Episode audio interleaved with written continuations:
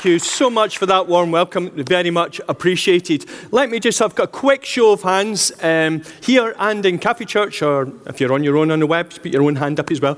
If you've enjoyed and found this well-being series to be helpful.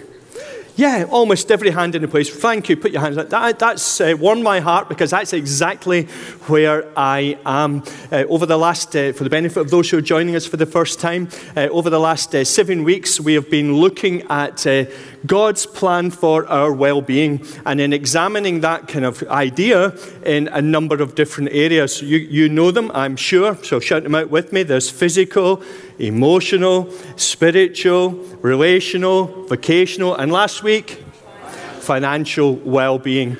And uh, if you're like me, and if you're like the people that uh, are in the small group that I've been part of during this season, I know that week by week there's been impact and there's been challenge and there's been encouragement to uh, grow in this whole area of uh, uh, help letting God come and, as it were, create and pour well being into our lives. Now, of course, we have to respond to that and we have to do some things in our lives that uh, represent that well being. Uh, that's why I've chosen for my title today uh, three habits that are going to maximize your well being. we're going to start by by uh, picking up again the story of Elijah. He has been the central character week by week in this story. And again, for the benefit of those who are joining us for the first time, any guests that are here, uh, we have just looked at different aspects of his story and how his life interacted with the very presence of God who was with him at all different stages in his life's journey. Um, but what we see in uh, Elijah's life, amongst other things, is uh, a number of habits that were essentially in his life which uh, facilitate this capacity for God to be able to speak to him. You see a little pattern, that's what I'm going to point out to you, that God speaks to him, that he listens and he responds, and he ends up in an adventure. Amazing. Anybody want an adventure? I don't know what you're thinking when you think the word adventure. Are you thinking get me out of the jungle or whatever it's called? Are you thinking that? Are you thinking one of those adventure holidays where you go uh, across the desert on a three legged camel called Humphrey? Um, just, uh, you know, that is an adventure. But whatever your idea of adventure might be right now, it has no comparison to the adventure that God has planned for your life. That uh, when you're in a position, that you can hear God when you're in a position you want to respond to Him and say yes to Him, which is what I'm going to propose to you in a moment or two. You open your whole life up to being a life of adventure. That's what I found. I'm going to tell you a little bit of my story as we go through here too. But first, let me just go back to Elijah and a few verses just that you might want to jot down and you can look at uh, in your own time or you can follow there on the app that illustrate this kind of relationship, this two way relationship, which is, I believe, at the core of well being. You see, actually, you read about well being everywhere, don't you? It's everywhere around. You can't go to the magazine rack, and there's magazines everywhere. There's books about it. There's uh, tweeting and all sorts of stuff. This well being is everywhere. But I want to propose to you today that if you want to take the strength of the last seven weeks and see it maximized in your life, First and foremost, we have to recognize that it's a two way relationship with God and in Jesus Christ that facilitates that well being. You can't do it on your own. I can't do it on my own. Yes, I can make some changes, but the massive uh, energy that's required, you know, to change you as well as me, comes from this living relationship that we have with God. Let me illustrate it, as I say, from Elijah. Uh, we know the story of Elijah, those have been tracking it. Um, he has been to the king and he's proclaimed an up upcoming drought. It's going to last for years. And then shortly after that, we read this The word of the Lord came to Elijah Leave here, turn eastwards, and hide in the Kerith ravine east of the Jordan. So he gets some d- directions. And two verses later, we see his response to that. He did what the Lord had told him. So the word came to uh, uh, Elijah. We don't know if it was an audible word or whether it was like an impression on his heart, but what we do know is that God came close to him, communicated with him somehow, and he responded with, I, I would say, eagerness. A few chapters on, a few verses on, in fact, the word of the Lord came to him, that's Elijah, go at once to Zarephath in the region of Sidon and stay there. And in verse 10 of 1 Kings 17, so he went. Three little simple words, so he went. Three years later, you're getting the gist, you can read this in your, in your own time. Go and present yourself to the king, says God, and I will send rain on the land. And so Elijah went. And the fourth example is just as exciting. Uh, this was uh, years later. Uh, God comes to Elijah. He's on the mountain, like fa- fairly despairing, to be honest, in this moment. And he says, uh, Elijah, what are you doing here? Go out onto the mountain uh, before me, and I will meet you. Uh, and the Bible doesn't have to say he did it, because the next scene is Elijah is out on the mountain waiting to hear from God himself. Now, Elijah was a man, a person just like you and I. He had, as we've heard over the weeks, highs and lows in his life. When we've been thinking about those six different areas of our lives, we've been following, we've been imagining them, haven't we, as kind of like dials or gauges that go from red, amber, through green. And week by week, we've been seeing how can we get our dial, as it were. I think going green is that way, isn't it, uh, from where you're looking? But we're moving from red into amber through to green. Elijah, at times, had all of his dials on absolute dead red. Nothing was happening for him, but in, out of this relationship with God, out of God directing him, he was able to see all his dials move up. And so, out of this story, I just want to say, point out two kind of uh, principles, I suppose, and then three quick habits that will help us in our well being. Is that okay? You with me so far? Brilliant, excellent, good. So, number one principle that uh, comes out of the story, not just of that I've been talking about today, but over these seven weeks that we've had before, is number one that God is for us, as opposed to being against us. God is for us. We celebrate today the revelation that has opened us up week by week to the fact that God is with us. That's a comforting thing. It's a startling thing. It's an encouraging thing. It uh, uh, moves us on in our life that God is on our side and wants us to be in a place of well being. That's amazing, isn't it, when you think of it? The creator of the whole universe, you think he's got enough to think about, actually thinks about you and your well being. And he's acting for you so that you can get weller, as it were. Whatever your position in life is right now, whether you feel very well and all your dials are on green, or whether you feel uh, it's not going too well and all your dials are kind of amber going red or somewhere in between, here is the truth that God is for you. God wants to help you move forward in all these other areas in your life. This, after all, the series has been called God's plan for your well being. Not your plan for your well being, but God's plan for your well being. He is with you. Elijah saw that in every aspect of the story. He saw amazing, miraculous things happen. But when he was down, God came close. When he was being victorious on Mount Carmel, God was close to him. Wherever we are, we can have that deep assurance in our life that God is for us. That's going to create a habit in a, a moment or two. Now, we might not be able to understand that right now because of things that are going on in our life, but it's a declaration that we can make. Bill Johnson, in his book, God is Good, puts it like this, and I found this quite helpful. He said, God is good, and He is a perfect Father. His goodness is beyond our ability to comprehend, but not our ability to experience. Our hearts will take us where our heads can't fit. Understanding is vital, but it often comes through experiencing God. So we can think about all of this, but it's a heart thing, isn't it? To know that God is deep down inside us, we know that God is for us. God is for you. This transforms well being from a series of helpful twits tweets, I nearly said Twitters, or, or things on Facebook or books that you read, it transforms it from all of that to being something that is eternally changing your life. It can change your life and mine in incredible and powerful ways. To know that we have the interest of God, the presence of God, and the power of God alongside us. If we call him close, he's alongside us and he is for us. How can I be so confident about that? Well, it's my own experience for one, but I can be confident because the Bible tells us time and time again that God is good and that all good things come from Him. So, James chapter 1, verse 17, for example, says this Whatever is good and perfect, and I would want to add whole and well being, complete, is a gift coming down to us from God our Father, who created all the lights in the heavens. He is the source of our well being. I mean, listen to some of these other truths that come through from Scripture. And if nothing else lands in this whole seven or eight week series, which is not true, but the things that have landed, let these things echo in your heart as you take steps in your well being over these next week. That He alone, God alone, is the source of your well being. He is the God, the Bible tells us, who gives strength to the weak. If you're weak, He gives you strength. He is the God who promises never to leave you or abandon you. He is the God who promises to walk with you through trials so that you won't be consumed by them.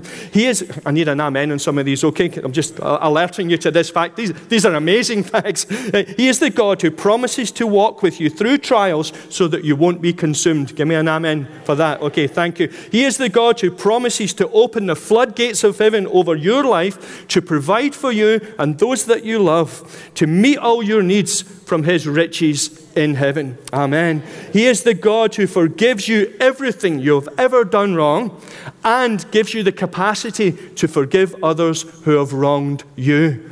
Amen. It was Jesus who said these words I have come that you might have life and life in all its fullness. God is for you, so for you that He sent Jesus Christ to make it possible that we have the power in our lives to execute the changes we want to do. We're not trying to do it ourselves. Forgive us, Father, when we try to do that. We are dependent on you. You are the God, the God of peace. Five times in the New Testament, God is described as the God of peace. Peace, shalom equals well being. He is the God of peace, the God of shalom, the God of well being. That's why it makes such a difference that God is with you because you're not having to do all of this on your own. Come on, yeah, let's just praise our Heavenly Father. For all of this, this is really life changing. It completely transforms our lives to know that God is with us, He's present with us, He's powerful, and He's leading us through. So that's the first thing God is with you. The second thing, I think, which is a principle we can take out of here, is um, to position yourself so that your heart can say yes to Him. So put it this way let your heart say yes to God. Okay, now let me explain what I mean by that. Throughout the story of Elijah, we see this interplay between how God calls him uh, tells him to go various places, and Elijah says, he doesn't, he says yes, he, he, he goes and, and does those things. Um, clearly, he has a habit of putting himself in a position where he can hear from God. Obviously, I don't know if you've ever been in a position when you've been talking to someone uh, I don't know, I'm not going to name any names here, but you've been talking to someone, you've been telling them something that you think is quite important. Then they turn around and you discover that they've been posting a picture of their dinner on Facebook, um, or that they have been uh, you know, tweeting something, or they have been doing some other really important thing, watching, you know, videos of kittens on YouTube or something like that, uh, and haven't actually been listening to what you've been saying. Ever been in that position? Okay, as the person who does that with you, you just want to put your hand on their shoulder and pray for them that they'll be released from that. You see, it's so easy as believers. I learned, I, I learned this in the first few weeks that I became a Christian that it's actually possible to say yes to Jesus and to follow him, but not be a man or a woman who continually says yes to him because I haven't put myself in a position to hear from him. And so I can go through my whole Christian life. You could go through your whole Christian life thinking, this is it. But actually, God has got so much more for you because the adventure He has got planned for you requires you to listen to Him and also to say yes to Him. I remember uh, in my teenage years, uh, I became a Christian when I was about 17. Um, I went along to a Christian musical.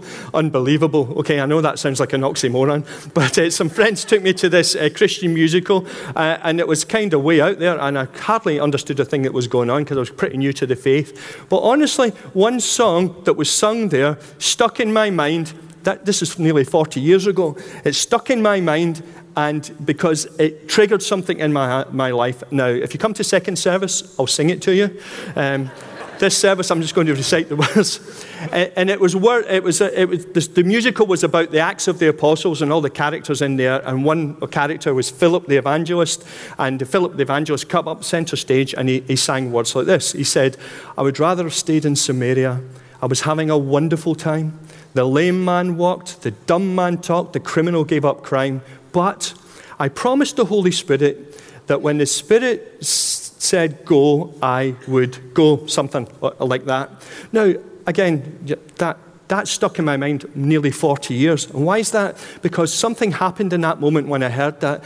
I heard God say to me so clearly, not in an audible voice, but right to my spirit, Will you be, um, I was a boy then, will you be a young man? Will you be a man who says yes to me? And I honestly, right there in the middle of all that musical, it was all going on full scale. It was quite a long song. I said, Jesus, if you ever tell me to do anything, I'm going to say yes to you. And I honestly have tried to live by that the whole of my Christian life because it transforms what God can do for you. You allow God the capacity to come close to you and to change the things that He wants to change. Now, let me illustrate to you uh, from a, a very recent thing that's happened here. Uh, this is my very secret book of journaling. Uh, I'm not a brilliant journalist, but I have been recently uh, writing a lot. I'm going to hold it up like that so that you can't actually see it and it's in here, but I'm just going to let you know because um, I've poured out my heart in here a, a, few times. Now, here is something that happened on the 16th of September. You might recall that, that uh, this year, that was the beginning of a prayer season here at Kingsgate. Many of you took part in that. Uh, within 30 seconds of starting my prayers on the morning of the 16th of September, I sent sensed, heard, if you like, from God that uh, this is what I wrote down. In my prayer this morning, my heart was drawn by the Spirit to focus on the Lewis revival, that which I'd, I'd heard of, but I had no idea, of which I know very little. God identified that it's important and that I should look into it. So uh, you might know everything about the Lewis revival. I have to say, I'd heard about it, but I knew nothing about it. I actually thought it had happened in the 1700s or something like that. Uh, I downloaded a book on my Kindle, started to read about the Lewis revival. Uh, and for those of you who have no idea what that means, what happened, uh, it turned out, in 1949 through to 1952 that on the island of Lewis, which is as far away as you can get from here in the northwest of Scotland, um, there was an amazing presence of God kind of moment that lasted for three years, and in which hundreds and hundreds of young people and older people recognized their need of God and came to him.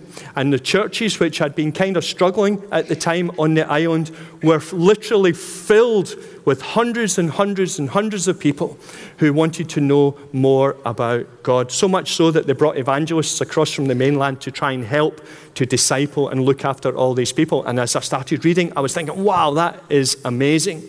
A few days later, again, I haven't got time to go into all the details. I'll write it down sometime and you can read it. But uh, very quickly, uh, what happened was I felt very strongly from God that I should go and I'm thinking, well, I don't know how I'll manage that. I, practically, it's not really that possible. But cut a long story short, um, lots of little pointers similar to, again, God says this. I was doing that and following through on what I thought He was saying, trying to say yes to everything, uh, so that literally a month later, I was able to write in my journal, the 17th of October, so literally a month later, um, I was on the train when I wrote this to Edinburgh on my way to visit the island of Lewis. And that was amazing. I was expecting God to take me on an adventure. It was an adventure, quite, it was an amazing adventure uh, as it turned out. Uh, I had to endure some of the ugliest places in Britain. There's one. Um, what a view. This is Loch Assynt, and uh, this is a geography lesson now, which is one hour north of Ullapool. Uh, just round the corner from there, literally, is where my great, great, great grandparents were born uh, and married. So I visited there. Thank, uh, thank you to, uh, yeah, I found out about that and visited there. Uh, the next day, I got a ferry across from the mainland of Scotland west to the island of Lewis. And the next day after that, I found myself in Barvas Parish Church, uh, which you can see here.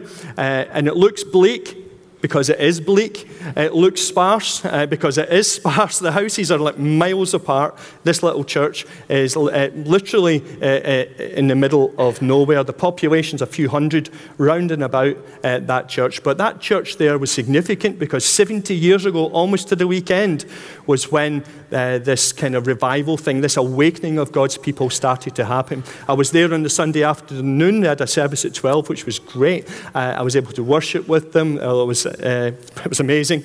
And uh, hear God speak to my heart again. So then, by four o'clock in that afternoon, I'm thinking, well, is that it? That's why I've spent all this money and all this time to get up here. I thought, God, you've got more for me. What is it you want to do? I want to say yes to everything you want to, to have in my life. I mean, really, I could read out my journal. That's literally what I was writing down. So, anyway, I got to uh, four or five o'clock on the Sunday afternoon, and, and a lot of things that I wrote down in my journal, I'm not going to read to you. I had a sense from God. I, I could hear God speaking to me saying, I want you to do this and that the next thing. Get ready because tomorrow is going to be an adventure day.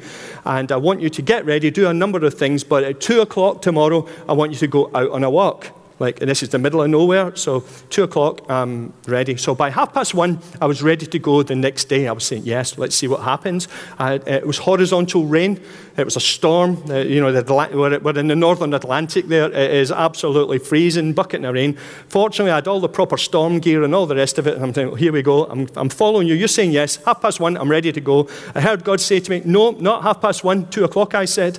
So I sat back down with all this gear on, sweating away for half an hour. I thought, well, okay, two o'clock is. I know this sounds a bit weird to some people, but it was really close to my heart that God was saying these things. So at two o'clock, bang on, I set out. I went for a walk. And again, another long story short, that started a trail of coincidences, some might, pe- people might call it, but amazing things to me that drew me so that eventually, by seven o'clock that evening, I was in the home of a man who was converted at the 1949 Lewis Revival. He was 19 when he gave his life to Christ, so he's an 89 year old man. I had bumped into people. Uh, if I had left at half past one, it wouldn't have worked. If I'd left at five past two, it wouldn't have worked. I, I, I bumped into this guy who connected me. He was walking out of his house, I was walking up the street in the middle of nowhere uh, when we bumped into each other, literally and had this conversation. Talked about the revival, said why I was up there. He said, I know the guy who lives down there. Do you want to meet him? And all of this kind of stuff. It's amazing. So here, here's a picture now of me in the home of a man called Donald Smith who was uh, saved. Now, I can't tell you what my heart was doing at this moment. I'd been with him for an hour and a half. He'd been telling me all about what was going on uh, 1949, 50, 51, 52, how his life had been totally changed, uh, changed course. His father was heavily involved. He was, he was a, an elder in the church at, at Barvas there. Um, it was, it was amazing. Uh, then it, we were kind of an hour and a half of talking. I felt I'd taken up enough of the guy's talk, uh, time rather. Uh, I, I, just said, Will you pray for me? And he said, Yeah, sure. So uh, uh, he pointed to me to kneel down in his front room. So I'm kneeling down in his front room, holding his hands like that, and he prays solid for half an hour.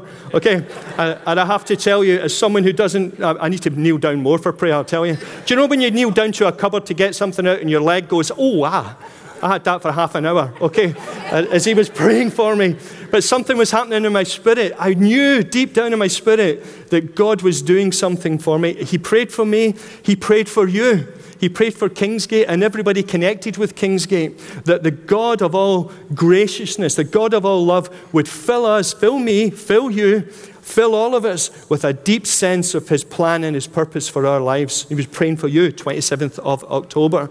Now, what's all this got to do with well being? It's exactly to do with it because when you put yourself in a position, I'm not lifting me up here, I'm just lifting this principle up. That when you put yourself in a position to hear from God and you're in a position where you will say yes to what He guides you to in your life, He will lead you on incredible adventures. Now, on this particular adventure, yeah, Bless his name. I have to say that Heather, my wife and I, Heather, we have been people who have been trying to say yes all of our Christian life, all of our married life to Jesus. We have done all crazy thing, kinds of things and haven't seen any kind of, well, that was, that was all about. This particular occasion, because I've got a habit of saying yes to God, I was in a position to be able to hear from him and be blessed and be encouraged. And something has changed in my heart from that moment. The final words that Donald Smith said to me was, he said, for 24 years, I've been praying a verse and I want you to pray. It was like, it, with thinking back on it now, I felt as if the kind of, you know, like in uh, running races, you pass on, what do you call it, the baton. The baton was kind of passing me to pray this. Here's the prayer. It was in, it's out of Habakkuk chapter 3, verse 2.